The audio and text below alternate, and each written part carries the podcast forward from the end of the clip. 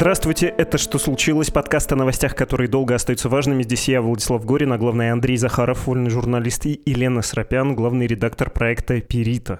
Привет, Андрей, Елена, мое уважение. Привет. Привет, Влад.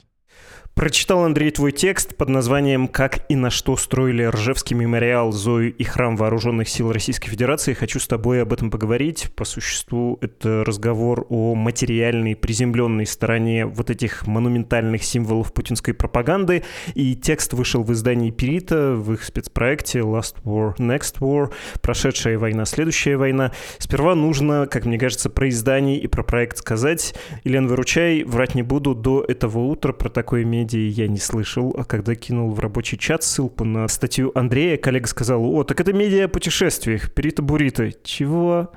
Пусть будет небольшая реклама, ну и объяснение для таких, как я, малосведущих, что это за ресурс, причем тут Бурита. Давайте я расскажу. Это наследие, с которым нам еще жить какое-то время, но мы, между прочим, за последние полгода раз так шесть уже попадали на редколлегию с нашими текстами, так что я не скажу, что мы прям совсем незаметные. Но у нас, да, у нас не социально-политическая аудитория, поскольку издание «Перита» существует уже, мне кажется, скоро будет 7 лет. Есть издатели, основатели сервиса Филиппова, Саша Воробьев. Изначально Перита был основан как портал о путешествиях для путешественников, о таких каких-то оригинальных маршрутах, возможность сделать э, шаг с избитой тропы, возможность посерьезнее, попристальнее взглянуть на культуру стран, в которые люди ездят. То есть у Перита всегда была интенция заглянуть чуть дальше просто такого туристического, путешественнического lifestyle-медиа, но при этом оно было относительно аполитичным и вообще в целом больше entertainment направленным. Когда началась война, ребята закрыли Perito совсем на несколько месяцев, поскольку стало понятно, что в новом мире, новом пространстве, в котором идут боевые действия, говорить о том, как э, куда-то съездить или сколько в России классных глэмпингов, во-первых, неуместно, во-вторых, у редакции какое-то время уже назревал некоторый внутренний кризис, потому что хотелось говорить о более сложных вопросах, но формат издания, такой, как он был, не позволял это делать. И спустя несколько месяцев конфликта в Украине я в это время училась на факультете антропологии в Европейском университете, в магистратуре. И я как раз закончила эту магистратуру, и ребята очень удачно меня поймали и сказали, давай делать новое издание, давай делать новую периту с новой историей. А я вообще занимаюсь Латинской Америкой, и я занимаюсь коренными народами Латинской Америки. То есть весь этот вокабуляр, который сейчас становится популярен постепенно в медиа, все разговоры о деколонизации, постколониализме, все, что касается вообще колониальных отношений, отношений неравенства, отношений экономической эксплуатации, э, я этим всем занимаюсь уже несколько лет. Я вообще Латинской Америкой занимаюсь порядка шести лет начала как документалистка и продолжила как антрополог. И еще из-за того, что я работала в гражданском содействии несколько лет, это организация, которая в Москве помогает беженцам и мигрантам. В общем, так получилось, что мой какой-то набор опыта, моя какая-то история очень подошла нынешней ситуации, и мы резко достаточно развернули издание, и мы сделали из него такое гуманитарное научно-популярное медиа, при этом туристическое наследие позволило перейти сделать очень важную для нас всех историю. Мы говорим не только и не столько про Россию. То есть наследие туристического медиа позволяет нам говорить про мир. Что для нас очень важно. То есть у нас выходят тексты про хиджаб, э, про индийских бюрократов, про цепочки поставок, про то, как э, индустрия сахара разрушила экологию Карибов, про то, как э, работает производство каутана в Конго. И для нас это важно, поскольку для нас очень важно поместить сейчас разговор о России в какой-то глобальный контекст, в котором он на самом деле и находится. То есть мы не существуем в вакууме. И это очень важно. Понимать, какая расстановка сил вообще геополитическая. То есть вообще разговор про неоколониализм, он по сути не может существовать в вакууме, потому что он, в общем-то, возник на базе Валерстайновской мир-системы в каком-то смысле. То есть это разговор о том, что все государства взаимосвязаны, и мы не можем рассматривать условно историю Индии как просто историю Индии, поскольку это не оно. И точно так же с Россией мы не можем рассматривать историю России как только историю России. Мы вынуждены рассматривать ее обязательно в свете отношений с какими-то захваченными территориями, в свете отношений с территориями, подчиненными другим образом, поскольку это, конечно, империя. Мы должны рассматривать Советский Союз тоже как такое специфическое имперское образование. Но это должно быть вписано в разговор о других империях тоже, на мой взгляд. И это то, что делает сейчас Перита. Мы довольно долго подбирались к теме политики памяти, поскольку никто из нас не историк. Тема для нас несколько сложная, эта тема все-таки очень историческая. Но какое-то время, когда началась война, все начали публиковать много Ханарен, что-то говорить на эту тему, но потом разговор об этом довольно быстро затих. То есть месяцев через 6-7 уже все эти вещи возникали не так часто в медиа. По крайней мере, нам так казалось. И мы поняли, что как раз это момент нам начать этот... У нас все разговоры очень долгие, поскольку мы небольшое издание, мы не очень много материалов выпускаем. Если мы берем за какую-то тему, это значит, что там года два мы, скорее всего, будем про нее писать. И мы потихоньку вот этим проектом подошли к теме политики памяти и обсуждению политики памяти в России. И нам тоже нужно было время на то, чтобы начать браться за темы, которые, скажем так, политически рискованы. И мы сразу начали с большого проекта. И в целом, мне кажется, что мы все этим ужасно довольны, потому что это нас сразу погрузило в контекст очень большого разговора, и мы можем его вести дальше. Отлично. К смыслу проекта надо будет вернуться ближе к концу, но сначала можно не стесняться совершенно конкретных подробностей того, как все это строилось. Андрей, расскажи про свое расследование, какие мемориальные, монументальные символы можно считать главными в этом милитаристском культе Российской Федерации. Ну, во-первых, ты когда назвал материал, ты забыл ключевое слово в названии. Там есть слово «Слава России». И это не я туда добавил, а это стат из Мединского, что меня поразило, да, то есть это фраза, которую еще, наверное, лет 10 назад на русских маршах кричали, а тут я нашел, что он как раз посетил один из тех музеев, про которые мы писали, Самбекские высоты, я расскажу вам подробнее. И там в книге отзывов написал «Слава России». И он даже в телеграм-канале не пишет, а там, видимо, наверное, не знал, что эту книгу отзывов сфотографируют. Поэтому как раз название есть «Слава России». Собственно, я скажу про свой текст, но в целом там три текста есть, да, которые с разных сторон, условно говоря, как россиян готовили к войне через памятники. И вот один из главных элементов — это современные музеи, которые многие там на слуху, типа Зоя, да, музей Зои Космодемьянской в Подмосковье, открытый в 2020 году, Ржевский мемориал, знаменитый, но он стал знаменит благодаря скульптуре 20-метровой солдата, да, у которой, как это там в Твиттере писали, нет ног, да, там журавли летят. Но мне лично он нравится, как историку искусства по специальности, хотя есть люди, которые, да, им не нравится. Дальше там Храм Вооруженных сил, собственно, Самбекские высоты, это под Таганрогом такой же музей такого типа, там Россия моя история. В принципе, сейчас еще такие строятся, да, и многие из них как раз Рувилова. И общий смысл для всех этих памятников, вот когда я, знаешь, стал сопоставлять, как их все строили, и их суть, я их так симулировал, как россиян готовили к войне, показывая войну как развлечение. Потому что, на самом деле, вот там один из первых таких музеев, собственно, был, который начали делать, был Самбекские высоты, Параллельно вот один из первых, который делал ВИО, это на Прохоровке музей бронетанковой техники. Потом они стали делать, собственно, Ржевский мемориал. Общий дискурс для всех этих проектов, он такой, что мы должны сделать музей, который будет привлекать туристов. И там, знаешь, сочетается вот военная тема и такая вот, понимаешь, отчеты губернатора-технократа, да, кто такой губернатор-технократ, да, это там, который, значит, тебе цифры рассказывает, у него стрелка обязательно чем-нибудь ему делает архитектурная, да, так и здесь они постоянно педалировали, что должны ходить туристы, и поэтому у нас должен быть музей иммерсивный, мультимедийный, да, то есть на него должны ходить люди. Собственно говоря, если взять, например, советские музеи, мемориалы большие, посвященные войне, ну, скажем, там, Брестская крепость, или вот Мамаев курган, да, или вот у меня в Питере, да, ну, я же петербуржец, да, Пискаревское кладбище. Да, они сделаны монументально, но там смысл в том, что там нет развлечения как такового, да, или оно минимально, есть какой-то маленький музей, ну, ты пришел, тебя, значит, поразила эта мощь монументальная. Во-первых. Во-вторых, ты в такой торжественной атмосфере прочитал про количество жертв, там, не знаю, пустил слезу, одновременно, естественно, конечно, испытал восхищение советской армией, и все, и ушел, да? Здесь же все эти музеи, они изначально делались как то место, где ты можешь развлечься, где ты можешь изучить историю войны, нажимая на кнопки, да, скажем, там вокруг храма вооруженных сил есть музей, да, там все это мультимедийное, там есть коридор, где выводится информация о всех погибших с фотографиями, да, или, скажем, инсталляция, госпиталь военный, да. И там, значит, стоит стол э, операционный, и тебе проецируется, как врачи кого-то оперируют, да. Или ты, например, Самбекские высоты, там был Миус фронт, проходил немецкий, значит, как его прорывали. Вот ты подходишь, комната, интерьер Таганровской квартиры или ростовской, не помню, и там, значит, тебе девочка ее проекция, она, значит, рассказывает там что-то про Сталина, да, про войну. Для меня вот базово такой философский было, если говорить именно про содержательно, а потом уже можно говорить по отдельно про то, как все это строилось, да, именно то, что, по сути, эти музеи них война подается как развлечение. И если уже потом вспомнить, как россияне воспринимают войну в Украине, даже это отражается в вопросах, да, то есть до мобилизации, в принципе, большинство войну поддерживало, глядя на с телевизора. Да, это очень удобно. С дивана война кажется не страшной, да, потому что многие ожидали, ну, Россия начала войну, почему вы не протестуете? Это же война, это же страшно, да? А когда смотришь на нее с дивана по телевизору, она не выглядит такой страшной. Это всего лишь как развлечение, да? И когда война пришла в каждый дом с начала мобилизации, тогда даже опросы показали, как поддержка войны упала, ну, по крайней мере, не поддержка войны, а люди больше стали за скорейший мир. Как только мобилизация закончилась, в кавычках, тут же, значит, вот поддержка войны пошла наверх, потому что, опять же, с дивана удобно наблюдать за этой войной. И, собственно, все эти музеи, крупные, там, 5-6, даже больше, скажем, «Россия. Моя история», проект Тихона, да, который называют духовником Путина, вот, в принципе, тоже все подходит, потому что там тоже большая часть о войне, и там, опять же, все так же делается упор вот на эту мультимедийную составляющую. И второе важное, да, это когда местные власти всегда подчеркивают, что они должны быть туристически привлекательны, то есть там РВИО разрабатывал туристические маршруты военно-патриотического туризма.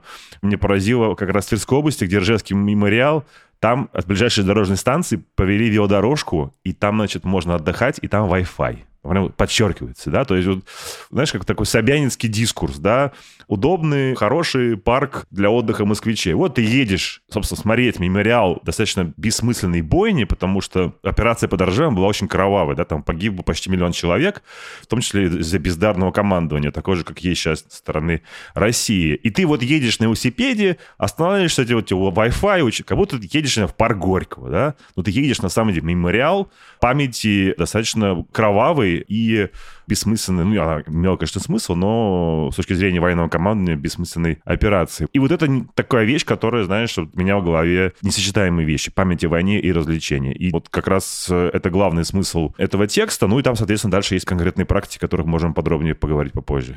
Андрей, я твою эту мысль мелочно записал, надо будет к ней вернуться и потом ее обсудить. Я с тобой готов поспорить про память о войне, несовместимую с интерактивностью и даже развлечением. Есть у меня контраргументы, но до этого все-таки про день деньги и про процесс создания мемориальных комплексов. Можем сделать это только на примере храма вооруженных сил, тем более, что там выпуклая ситуация, личное участие министра обороны, вплоть до вхождения в мелочи интерьерные, плюс то, как тратились большие деньги, причем тоже характерно тратились на сам храм и опоясывающий его полмесяца музей, а также на прилегающий парк Патриот. Расскажи про это. Сначала вкратце в экономической практике, то есть в процессе стройки этих музеев было общее. Я назвал это ритуалом, слово не очень точное, но в целом все, и в том числе храмы, они строились примерно по одной и той же схеме. Схема следующая. Значит, сначала на первой стадии какой-то ветеран высказывает идею, что надо это построить. Это обязательная часть. Дальше Путин благословляет строителей, говоря, что это хорошая идея. Объявляется сбор средств, благодаря чему очень часто памятник называется народным да, если там поднять какие-то высказывания, то, там, скажем, про Жевский мемориал и Шойгу говорил про храм вооруженных сил, что он народный, потому что он построен на народные средства. Но когда ты смотришь, на самом деле, в сметы и то, как финансируется, ты понимаешь, что народных денег там небольшая доля, то есть пожертвованиями, э, вот, там большая часть государства, а если есть пожертвования, там обязательно есть почти всегда добровольно-принудительные пожертвования. Дальше все это строит свой знакомый подрядчик, то есть не обязательно, что это значит, что он разворовывается, да? Хотя вот как раз в храме вооруженных сил, сейчас расскажу, да, там были прям аффилированные подрядчики. Просто он должен быть надежный, то есть там, если уж Ржевский мемориал, то пусть, пожалуйста, построит Тимченко, да, потому что нужно построить быстро. Вот. Ну и в завершении этого ритуала опять появляются ветераны и Путин. Ветераны пускают слезу, Путин говорит э, «хороший памятник». Вот э, в целом это такое укладывалось во все это. И как раз храм вооруженных сил и Патриот, да, он э, именно так и делался, но с огромной долей бюджетных вливаний. То есть сам парк Патриот, да, на него потрачено там больше 20 миллиардов рублей, и все это строилось по тем же самым лекалам, как строится в Москве, когда через цепочку госзаказчиков ты не можешь следить, кто там подрядчик. И, собственно, на самом деле, кто построил сам Патриот, точно до сих пор неизвестно, потому что там много подрядчиков. И дальше, соответственно, сам храм и вокруг него музей. И как раз это главное детище Шойгу был храм. Он же большой любитель всей этой символики, да, то есть не мистики. И об этом много говорилось, да, то есть, скажем, музей вокруг храма у него 1418 шагов, потому что столько длилась война. Там диаметр, по-моему, большого купола было 14,18 метров, потому что столько длилась война. Ступени в этот храм отлиты, да, там немецкое оружие повержено. Ты заходишь в храм по ступеням из э, немецкого оружия отлитого. Значит, там икона главная, дерево на ней, это приклад винтовки Мосина и лафет старой пушки, да. Вот, это как раз весь символизм принес Шойгу, но при этом там, если говорить про деньги, был объявлен сбор, он был добровольно-принудительный, скажем так, то есть там военных явно очень сильно просили, было много скандалов. Потом, значит, э, основные жертвователи были как раз военные организации, при этом собрали все равно не то чтобы много, основные деньги дал бюджет, и те подрядчики, которых мы видим, там часто связаны, например, там, с главой фонда, который устроил этот храм и музей вокруг него. То есть э, как раз вот храм вооруженных сил прям очень яркий пример того, как эта практика соблюдается. От э, самой идеи до того, что в итоге он якобы народный, на самом деле не народный, потому что там бюджет. Ну и там свои подрядчики, в данном случае там подрядчики, связанные с э, главой этого фонда воскресения, который устроил храм. Рискну еще раз перечислить мемориалы, о которых ты говоришь. Самбекские высоты под Таганрогом, Прохоровское поле, Белгородская область, э, в честь, понятно, сражения под Прохоровкой. Это часть Курской битвы.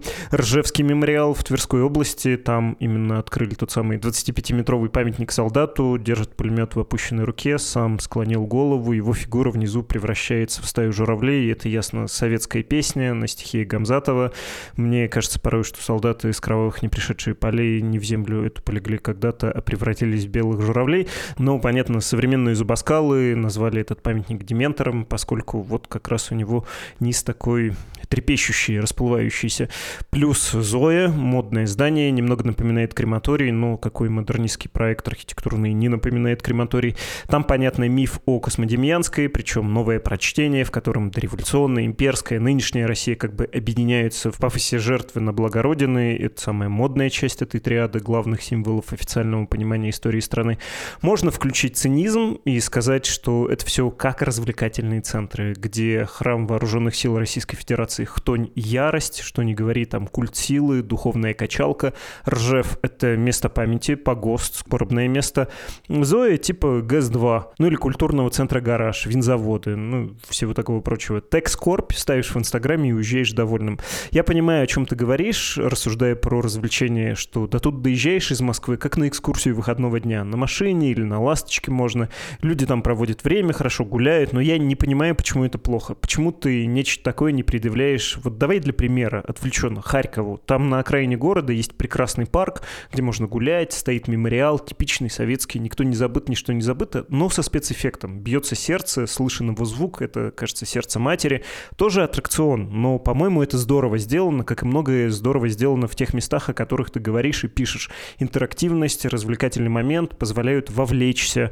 Это не значит, что ты после этого начинаешь поддерживать войну, нормализуешь ее или еще что-то. Когда в музее у храма вооруженных сил Российской Федерации я нашел своего деда, а потом на выходе снова увидел его снимок на общей стене экранов. Там среди других портретов он был, и он появляется, если ты в самой экспозиции вводишь что-то имя. Но вот потом, выходя из музея, ты не ждешь этого и снова ненароком как бы видишь знакомое лицо. Но это сильно. Я не понимаю претензий, почему нельзя вот таким образом, в кавычках, развлечься, точнее, вовлечься, и почему при этом еще нельзя, там, не знаю, кофе выпить, что-то съесть и нормально сходить в туалет. А давай Лене дадим слово, а то мы треплемся и ей не даем сказать. Я скажу сразу, что у нас в проекте три текста, и каждый находится на своем месте по хронологии, потому что первый текст, текст политолога и журналиста Егора Сенникова, который специализируется на исследованиях медиа, это текст о том, как строилась эта политика, начиная с советских времен. То есть мы понимаем, откуда всплыли фигуры Александра Невского, почему князь Владимир, почему это вообще важно для власти, как это выстраивалось, как в эпоху путинизма власть искала вот эти фигуры, опоры, вот эти формулы войны, как работала память о войне, как она во времена Брежнева была ревитализирована, и потом, как она расцвела при путинизме. Текст Андрея вы читали, это текст о том, как, собственно, это строилось, как это функционирует. Но есть еще третий текст, в котором разговор идет ровно о том, про что вы говорите последние несколько минут. Это о том, как живут места памяти, это о том, что люди в них делают и как это функционирует с точки зрения социальных исследований, поскольку анонимный автор, который написал нам этот текст, он социальный исследователь. И он сравнивает парки вроде Парка Победы, которые еще мы отправили туда фотографов, мы отправили фотографов во все эти места 23 февраля. То есть как раз, когда были где-то развлекательные, где-то формальные мероприятия, где-то мероприятия, связанные с памятью, но Парк Патриот, в частности, устроен по принципу Диснейленда. То есть там огромное количество интерактива. Это возможность взаимодействовать, взаимодействовать на каком-то феноменологическом, физическом уровне именно с той политикой памяти, какой хочет ее представить а, нынешняя власть. И как раз автор этого текста также задается этим вопросом, как ты, Влад, а что в этом плохого? Что плохого в том, что люди пришли, покатались на мини-танках, покатали на мини-танках детей, потыкали штыком муляж, что плохого в том, что, не знаю, под Ростовом танки под гжель, у которых люди с удовольствием фотографируются, и вообще вот эта возможность пощупать, полазить, пофотографироваться, она становится супер значимой для людей, и люди постоянно ее подчеркивают. И если этой возможности нет, они расстроены. И также в этом третьем материале, который выйдет на следующей неделе, там есть анализ того, как эти места представляют туристические компании, на чем они акцентируются. И у туристических компаний довольно простой нарратив. Ржев — это самый большой памятник в Европе. Храм вооруженных сил самый яркий в мире, самый большой, самый классный. То есть это все на вот этом супериорите, на том, что это самое-самое-самое. И как раз вот автор текста, говорит, а в чем, собственно, проблема? Вот память. Вот, например, то же самое, вот эта связка с личной памятью, ровно та, о которой ты говоришь, что ты набираешь имя деда и видишь результат. И он рассказывает, что в чем проблема парка Патриот как Диснейленда. Он его сравнивает с Диснейлендом, в котором тоже были исторические нарративы, но исторический нарратив там всегда стерильный. То есть это ровно тот исторический нарратив, который хочет видеть власть. Там не будет неловких моментов, там не будет трагедии, там не будет того, о чем говорит Андрей, что миллион человек, давайте зададимся вопросом, а насколько вообще была целесообразна эта битва. Там не будет рефлексии. Это не пространство для рефлексии, это пространство для того, чтобы усваивать готовую формулу.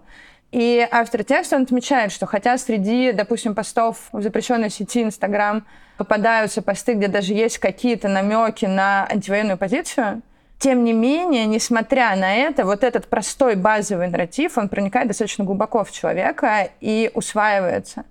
И когда мы говорим о политике персональной памяти, о том, что ты можешь набрать имя деда, увидеть его фотографию, уйти в архив, автор приводит пример также акцию на 9 мая, когда люди идут с портретами своих предков, которая была фактически апроприирована государством. То есть задача нынешней власти — это аккумулировать все проявления памяти о боевых действиях под свое крыло.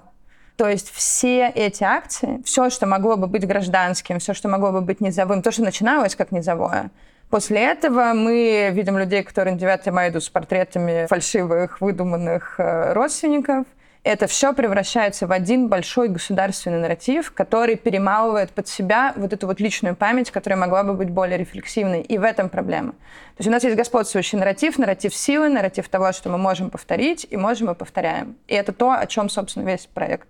Да, это добавлю к Лене, да, то есть нет ничего плохого в таких музеях. Мы можем вспомнить в Европе, там, музей пыток в Будапеште, там, да, как мы как раз вспоминали, да, много другого. Но когда у тебя идет вместе вот с самой войной, на которую большинство смотрят с дивана, и их не заставляет возмущаться тот факт, что их страна бомбит другую, вид смерти, да, то ты начинаешь в совокупности смотреть, как так получилось. И уже музеи, в которых у тебя упор делается на развлекательную составляющую, по сравнению, например, с советскими музеями, теми же, да, там, Брестской крепостью, где у тебя нет этого развлечения, только скорбь и, ну, какой-то, да, гордость за то, что преодолели. Вот тогда уже в ретроспекции начинаешь это воспринимать. Я тоже в ретроспекции стал воспринимать после начала войны тоже вспоминал этот музей вокруг храма вооруженных сил. Он классный. Так они все классные, потому что они делаются профессионалами. Эти музеи делаются профессионалами. Они не делаются, знаешь, там карманными подрядчиками. То есть там, скажем, те же Самбекские высоты или музей бронетанковой техники, это как раз еще одна часть этого ритуала, да, как я назвал его. То есть там делал комбинат музей выставочного искусства петербургский, который там музей железнодорожных войск, да.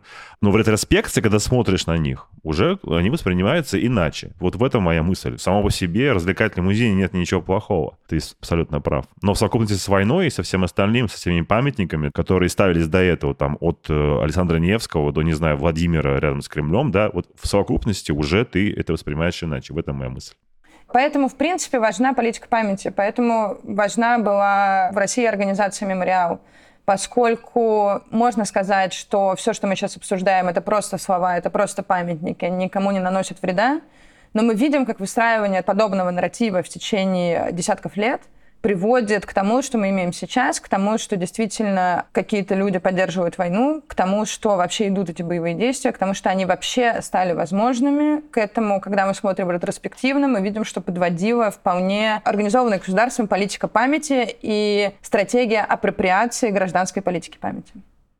Из того, что вы говорили, я себе занудно помечал, есть несколько мыслей, кажется, нужно их обсудить и развить. Все-таки мы договорились, что не форма критична, а сообщение. Во-вторых, я хотел бы заметить, что там есть пространство своего, простор для личного участия или неучастия в ненаходимости в этих мемориальных комплексах. Можно пройти мимо памятника князю Владимиру у Боровицких ворот Кремля в Москве, пусть он дальше там стоит дураком с видом на шумную дорогу, и просто не заметить. Это бесполезная какая-то пропаганда. Или в музее у Храма Вооруженных Сил Российской Федерации можно получить личное переживание. Я туда приехал с кислой физиономией в свое время, а потом испытал персональную эмоцию, связанную с памятью моей семьи, и с сыном со своим я говорил о том, что вот смотри, какой ужас, какая эта инсталляция на самом деле пугающая, как это было невозможно. И ты понимаешь же, что такое не должно повторяться.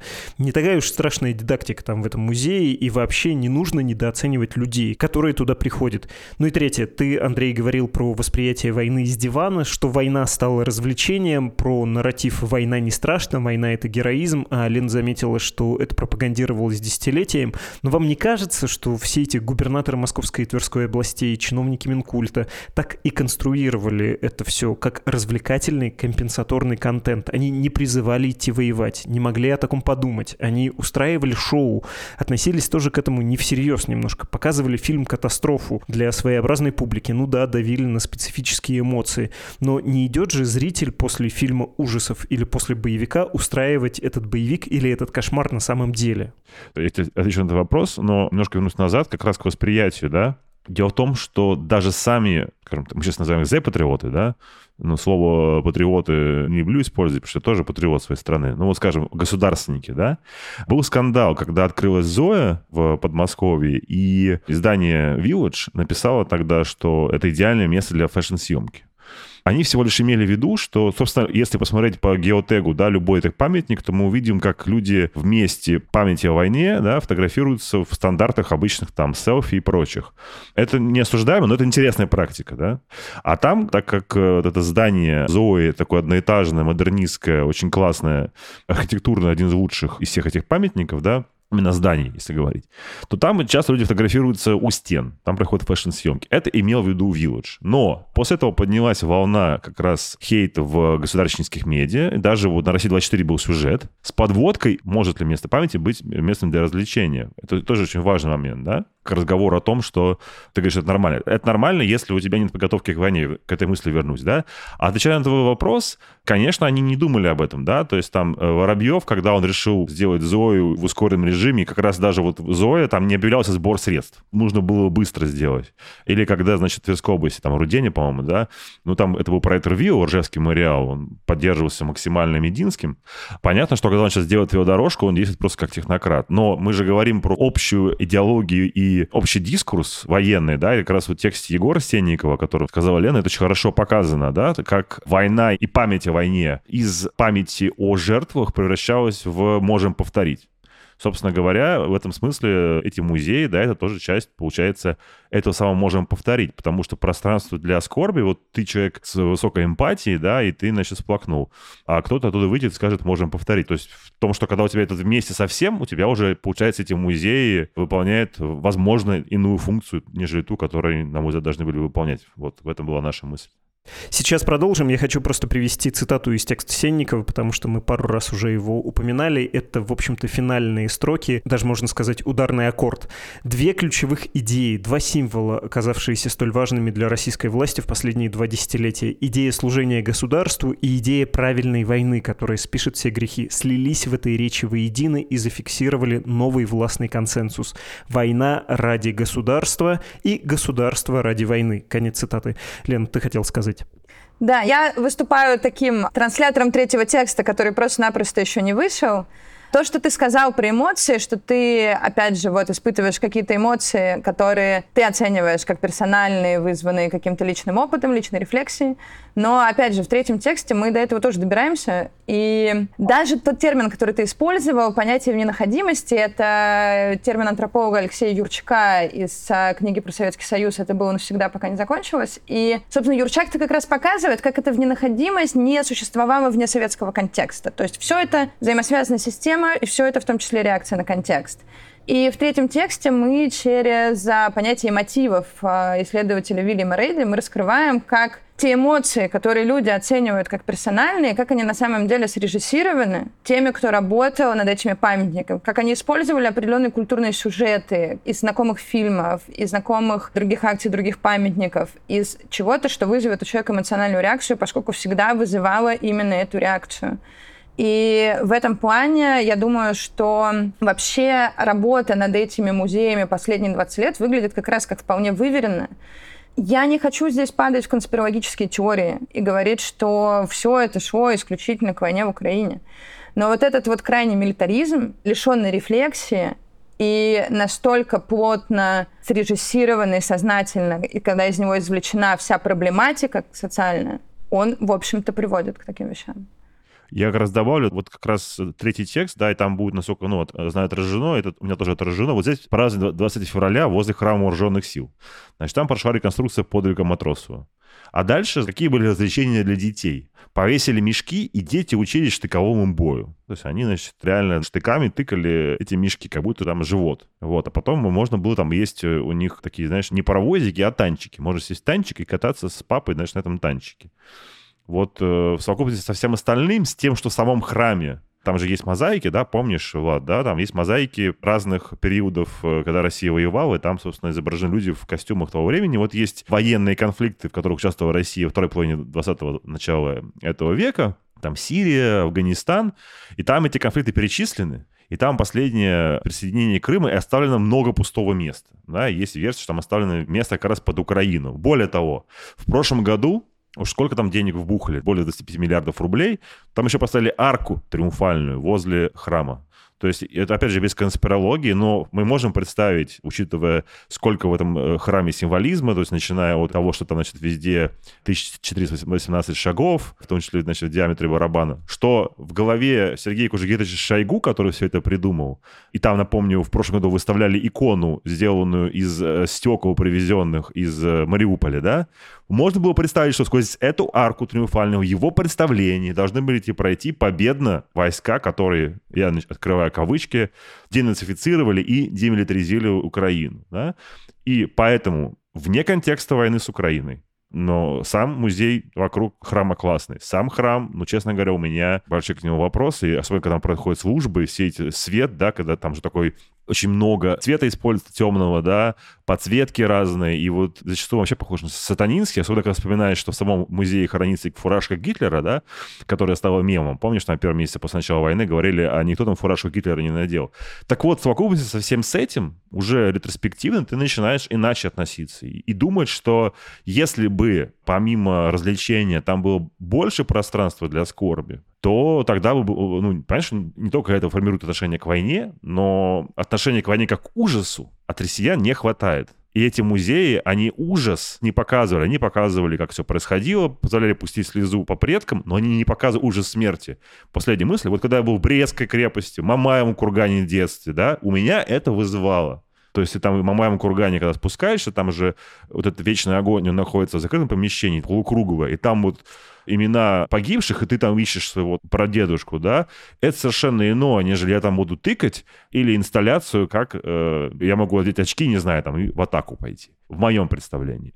И, собственно, это я хотел показать, помимо того, как это все строилось, на какие деньги, как собирались эти деньги, как э, симулировалась народность, э, которой не было. Сейчас планируется новый памятник построить, кстати. Знаешь, кому? Жертвам войны, под Уже собирают деньги. Я отправил 100 рублей. Я рискну повториться и предостеречь, чтобы мы не превращались в людей, которые говорят, что нужно запретить компьютерные игры, потому что они порождают насилие. Есть у людей свой ум, свои личные истории, свое личное восприятие. Давайте подводить итог. Как вы оба считаете, этот ресентимент, ставший одной из составляющих нынешней войны, Путин, а, использовал, пусть будет А и Б, пусть вообще будет два варианта. Ну так вот, первый вариант А использовал, то есть этот ресентимент был, гордость уязвленная была, и это просто такая гнусная либердация тогда, как мы с вами, не хотели замечать этих порядочных чувств у соотечественников, не придавали им значения и даже плевали на них как на святое. Или вариант Б. Все заживало, но Путин расчесал специально этот ресентимент, и если не чесать, заросло бы. Да, в общем, и зарастет. А в действительности вся эта тоска по былому величию, по запаху кожи сталинского сапога, а также по смеси советского с имперским, это все глубоко людям неинтересно. И к мемориалу Зои, к храму вооруженных сил Российской Федерации в парке Патриот очень быстро зарастет тропа, когда будет чем заняться, когда Wi-Fi будет, в других местах можно будет выпить тоже кофе, и не обязательно за этим будет ехать куда-то далеко. К чему вы склоняетесь? Слушай, хороший вопрос. Первое, был ли ресентимент? Есть э, хрестоматийный пример, да, фильм «Брат 2», «Вы мне за Севастополь ответите» и прочим. И когда его показывали, по-моему, на кинотавре, рассказывали, что там, значит, люди аплодировали на всех этих фразах. Да и нам они казались забавными, что скрывать, да, то есть, ну, такой фильм мощный, да. И есть менее хрестоматийный пример того, что он был у проекта «Минута в минуту», когда ребята реконструируют определенные события, там, да, а вот они недавно реконструировали начало войны, и они в Твиттере, в Телеграме пишут, что они был посвящены Курску. И они нашли вообще уникальнейшую запись Значит, подводка Курск за год до катастрофы участвовали в такой акции, когда они, собственно, с севера прошли все заслоны НАТО, зашли в Средиземное море, где были учения НАТО, и произвели условный выстрел по американскому флоту, который там был в Средиземном море, и вышли обратно. И там, значит, в репортаже телеканала «Россия», как он это называется, РТР, матрос или офицер с Курска показывает на карте, как они шли. Вот он показывает, показывает, зашли в Средиземное море, вышли обратно, и в конце он показывает фигу 99 год. Он показывает фигу. То есть они выстрелили по американцам, и он показывает фигу. Конечно, все это было. Естественно, да, этот ресентимент был. Отвечая на твой вопрос. Если его не пестовать, он, конечно, никуда не девается. Он выливается в политическое, то есть это так просто не, не выходит. Вот я, например, да, я живу в стране со своим ресентиментом в Болгарии, который тоже никуда не девается. Но если ты его пестуешь, если ты поднимаешь самое темное, вот если вспомнить, допустим, Трампа, да, который части похож на Путина, он в американском народе поднимал самое темное, да, там антимигрантские настроения и прочее. То есть если будить в народе самое темное, оно легко разбудится. То есть в этом смысле человеку власти у него большая ответственность. Но при этом того, чего нет, ты не можешь разбудить. Вот пойди сейчас в бельгийском народе попробуй разбуди ностальгию по колониальному прошлому времен Леопольда, да, я что-то сомневаюсь, что там проснется это, да. Чувак, ну, как бы у нас вот, вот все нормально, зачем нам это, да? А, например, в Британии, я, с британцами это обсуждал, я говорю, а вот если у вас 8 лет по телевизору будут рассказывать, что, значит, Индия незаконно отсоединилась от Британии, как вы думаете, что будет? Он такой, ну вот да, это все вырастет. Ну, потому что Брекзит, по сути, тоже ресентимент. Поэтому, отвечая на твой вопрос, вот как раз здесь очень важно. Поэтому да, ретроспективно эти музеи, все эти памятники, общий дискурс можем повторить. Он, конечно, сыграл свою роль в том, что это рану ресентимента теребили, теребили, теребили, и потом она стала так кровоточить, что теперь, значит, забрызгали этой кровью Украину, да и нас всех ей забрызгали. Давайте я теперь скажу. Я, кстати, насчет бельгийцев не была бы так уверена, честно сказать. Потому что, я думаю, правых бельгийцев хватает, и они вполне могут скучать по конголезским временам. Но мне кажется, что в разговоре о ресентименте стоит провести две линии, внешнюю и внутреннюю, потому что, с одной стороны, ресентимент действительно есть. То есть тут, мне кажется, даже не о чем э, говорить. Все, что сказал Андрей, это глубокая травма. Эта глубокая травма, она двойная. Первое — это такой неглект со стороны Запада, который случился после распада Советского Союза, и который, когда люди, вот те самые люди, которые сидели в этом пространстве ненаходимости Юрчака, когда они пошли с открытым сердцем навстречу каким-то западным практикам, и при этом не получили ту интеграцию, которую ожидали, с одной стороны, это несло достаточно глубокую травму, и всю дорогу, все эти 30 лет, Россия находилась на позиции такого аутсайдера. И это тоже сыграло свою роль. Мы не можем исключать совершенно эту часть. А есть внутренняя история, в которой, мне кажется, тоже сыграла огромную роль разочарование в либеральных политиках 90-х годов, которым тоже доверились и которые тоже не справились с экономическим хаосом, который захватил страну. И при этом есть и внутренний запрос на проработку, потому что все-таки очень многие люди хотят понять, а что происходило, что очень мало информации. И поэтому мне кажется, что любая работа с ресентиментом, как сказал Андрей, это очень зависит от э, основной линии людей, которые находятся у власти. И действительно, люди, которые находятся у власти, которые обладают определенной медийной гегемонией, а так уж получилось, что в России человек, который находится у власти, обладает медийной гегемонией, человек или партия, который контролирует все, что люди слышат. В таких условиях, конечно, бесконечное тыкание в ресентимент людей просто оживляет. И то, что сейчас происходит, не помогает этому развернуться. Но мне кажется, что когда мы говорим о подобных трагических событиях в прошлом, Почему я еще раз могу сказать про мемориал? Мне кажется, работа мемориала крайне важна, что такая работа должна проводиться на государственном, конечно, уровне, поскольку НКО не может закрыть такую широкую аудиторию. То есть вот эта вот историческая рефлексия над тем, что произошло? Почему так произошло? Что надо делать, чтобы так не было? Какая-то борьба с ксенофобией? То есть что такое ресентимент? Это все равно превращение какого-то абстрактного другого во врага. Вот если с этим будет какая-то комплексная работа, это, безусловно, очень, мне кажется, просто поможет людям жить и строить что-то другое новое. Но этого крайне сложно добиться, на мой взгляд. Спасибо вам большое за этот разговор. Да, вам спасибо, что позвали.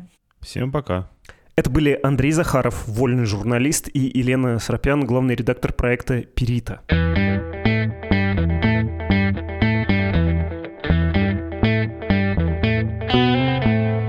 Как всегда, на прощание читаю ваши письма. Вы присылаете их на адрес подкаст собакамедуза.io. Письмо без подписи. Ну, давайте, без подписи прочитаю. Послушал ваш подкаст про Березовского и стал задаваться вопросом, а в каком моменте мы повернули не туда, когда Россия встала на рельсы того пути, который привел нас к этой войне. Был ли шанс соскочить с него?